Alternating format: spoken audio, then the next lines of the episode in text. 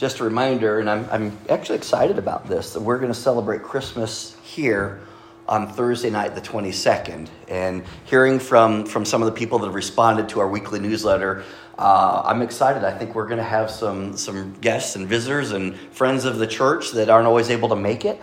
And by having it that night, we can get the old glow sticks out. I probably still have some in here from years ago because Sunday morning, you know, it's, it's hard to, to do the candlelight service, but we'll do we'll do glow sticks out of respect for the new carpet.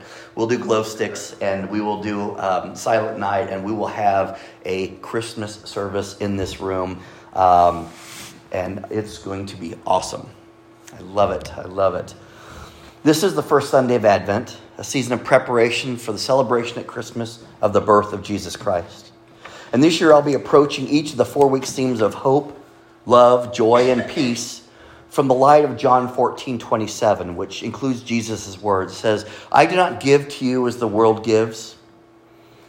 I hope that you will commit to joining us for each of these messages, which will culminate in a special worship service on that Thursday evening, December 22nd, as we conclude this series with a message as only God can give. The first Sunday of Advent celebrates hope. It's hard to imagine a world without hope, and I'm certain that we would not want to think about it. But that is the state, or that was the state of the world before Jesus. I'm not saying that there was nothing good about the world, that there wasn't, weren't things worth hoping for or that God Himself wasn't the source of hope in the world because He absolutely was. There were good things and good people. And that is how God created everything. And that is still His desire for it and us to be good. From the very beginning, humanity has put its hope in God. And He has met our hopes and measure to our faith and according to His will and His plan. Zephaniah 3:17 says, The Lord your God is with you, the mighty warrior who saves. He will take great delight in you. In his love, he will no longer rebuke you, but will rejoice over you with singing. I love what this reveals about God's character a mighty warrior, right? A mighty warrior that saves. He will take great delight in you. In his love, he will no longer rebuke you, but rejoice over you.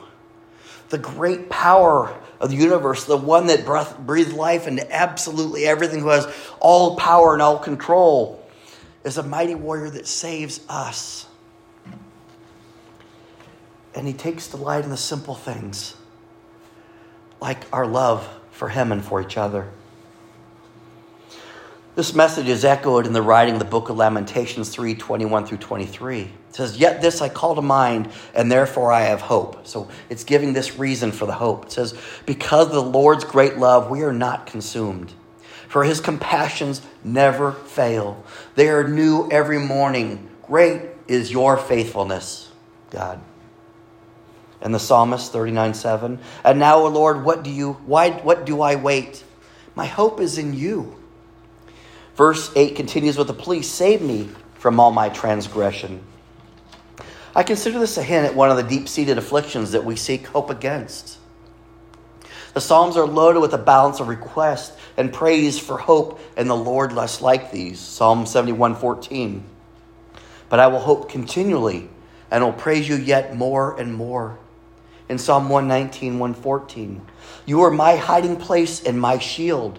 I hope in your word. Some translations say, I put my hope in your promise. That is something that our hope is well placed in God's true, strong, unchanging promises. And true to his nature, God responds. You know the promise of Jeremiah 29 11. You know it. For I know the plans I have for you, declares the Lord plans to prosper you and not to harm you, plans to give you hope and a future. This promise, again, hints at something greater than our present hope. It includes a future and a future hope. This is the true hope of Christmas, as we will be discovering over the remainder of the message time. Again, it's the psalmist who writes in 147:11, "The Lord takes pleasure in those who fear him, who put their hope in his unfailing love. He delights in those who accept his plan for our future." Proverbs 23 18. For surely a future hope for you, and your hope will not be cut off. The world would come to know this hope as a permanent hope, a living hope, established by the ministry of Jesus Christ. A life and work that we recognize as beginning at Christmas, but never ending. Let's take a moment to step back in the First Testament and look at the plight that afflicted God's people against which they needed a future hope sin, disobedience, denial. Aren't you glad we've mastered these all these years and decades and generations later? Yeah. From the beginning, God has wanted to restore our relationship as we continually create this strain and brokenness between us and Him. But fortunately, God has a plan, and His plan for this restoration, it's not easy, but it's very simple. Second Chronicles 7:14. If my people who are called by my name, okay, will humble themselves and pray and seek my face and turn from their wicked ways. It sounds like a lot, but just think about what that is. If they'll humble themselves and pray and seek my face and turn from their ways, then, here's the promise I will hear from heaven and I will forgive their sin and will heal their land. If we just do this, then that's the promise, that's the hope. Isaiah 55 7, the prophet who, who explained through wisdom God's plan and, and his reasoning. It says, Let the wicked forsake their ways and the unrighteousness their thoughts. Let them turn to the Lord, and he will have mercy on them, and to our God, for he will freely pardon. Now, First Testament law laid out specific ways to reconcile our relationship with God. I'm not going to get too much in the details, but in Leviticus chapters 1 through 7, we will find detailed instructions for offering sacrifices. Five regular offering practices that address the seriousness of sin as well as the possibility and provision of a substitute. Why should we study these details of the various sacrifices in Leviticus since we are no longer required to offer these kinds of sacrifices? Well, we should do so because they help us to understand how the work of Christ saves like people like us from sin and restores our relationship with God. Each of the sacrifices point to a different aspect of Christ's sacrifice of himself. If you were to read Leviticus 1, it talks about the burnt offering. Leviticus 2 talks about a grain offering. Again, I won't get too far in the details, but, but to, make an atonement for his sin and to gain God's acceptance, the one making the offer identified himself with the animal. He, he would lay his hand on the animal's head, and when the animal died, it died for the offerer's sin. Neither the offerer nor the priest ate any of this meat, right? It was now impure, unclean. It had the, the, your sin on it. It was completely consumed by the fire at the altar. This was sacrifice in its purest form. I give it to you and I destroy it. A valuable animal was given up completely to God. Along with the burnt offering, which offered twice a day, right? That's how often we need God's forgiveness, at least, right? Twice a day was an offering of fine flour, oil, frankincense, and salt, which expressed gratitude for God and served as a way to asking God, the Lord, to remember the one making the offer with favor. Remember me, Lord. Remember my, my sacrifice, the commitment I've made.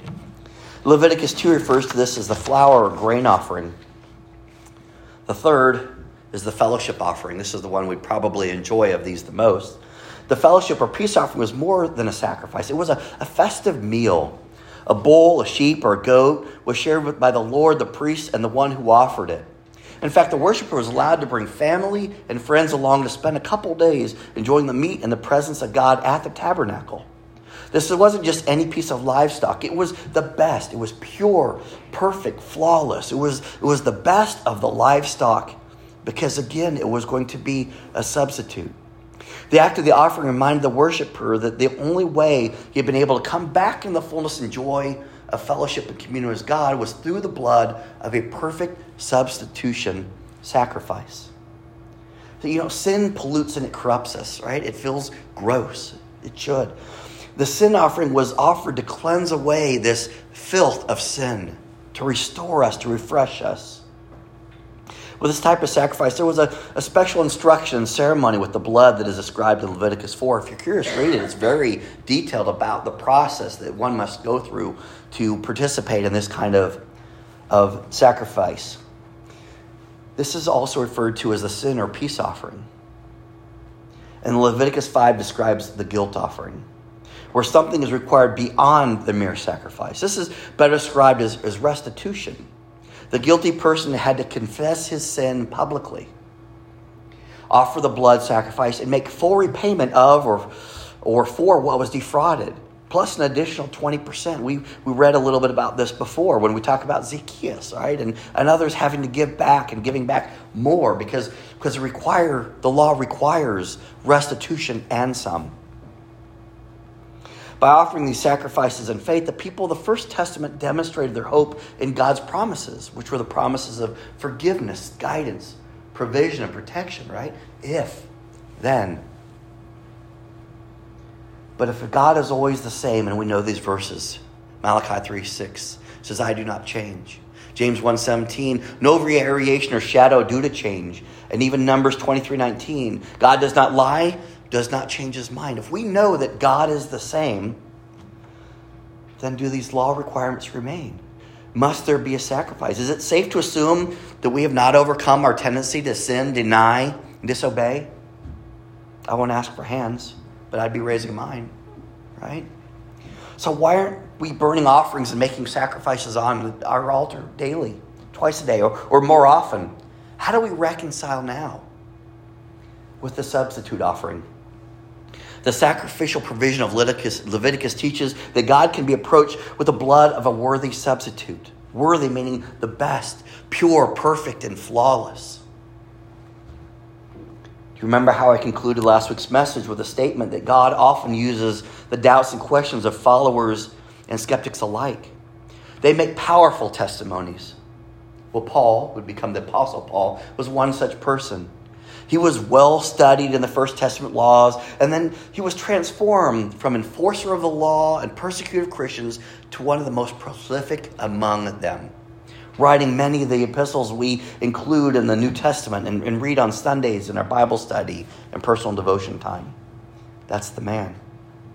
In his correspondence to the early Christians gathering in, in Jerusalem, Paul wrote the letter of Hebrews, which describes well the perfect substitute sacrifice that Jesus served for us all. To that point, he highlights several ways of how Christ's sacrifice exceeds the requirements of the Old Covenant's law. First, Christ's sacrifice was offered only once and for all. The word from the cross was tetelestai, right? It is continually an ongoing, finished, and complete. Repeatedly ongoing, it's an action word. His sacrifice was offered once and for all. Hebrews 9:12 says, "He did not enter by means of the blood of goats and calves, but he entered the most holy place once for all by his own blood, thus obtaining eternal redemption." And if you jump ahead to Hebrews 9:25 through 26 says, "Nor did he even enter heaven to offer himself again and again, the way the high priest enters the most holy place every year." with blood that is not his own. Otherwise, Christ would have had to suffer many times since the creation of the world, right? And that's just based on one person, because we all do this and require this over and over. It says, But he has appeared once for all at the culmination of the ages to do away with sin by the sacrifice of himself. Second, Christ's sacrifice elicits forgiveness. By offering himself, right, a perfect, flawless, blameless sacrifice, our Savior became a sacrifice of ultimate value, perfectly removing sin.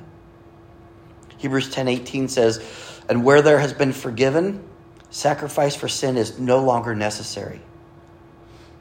Where there has been forgiveness, sacrifice for sin is no longer necessary. Came once and for all, sacrifice once and for all. And here's the cool part. Third, Christ's sacrifice was accepted in heaven.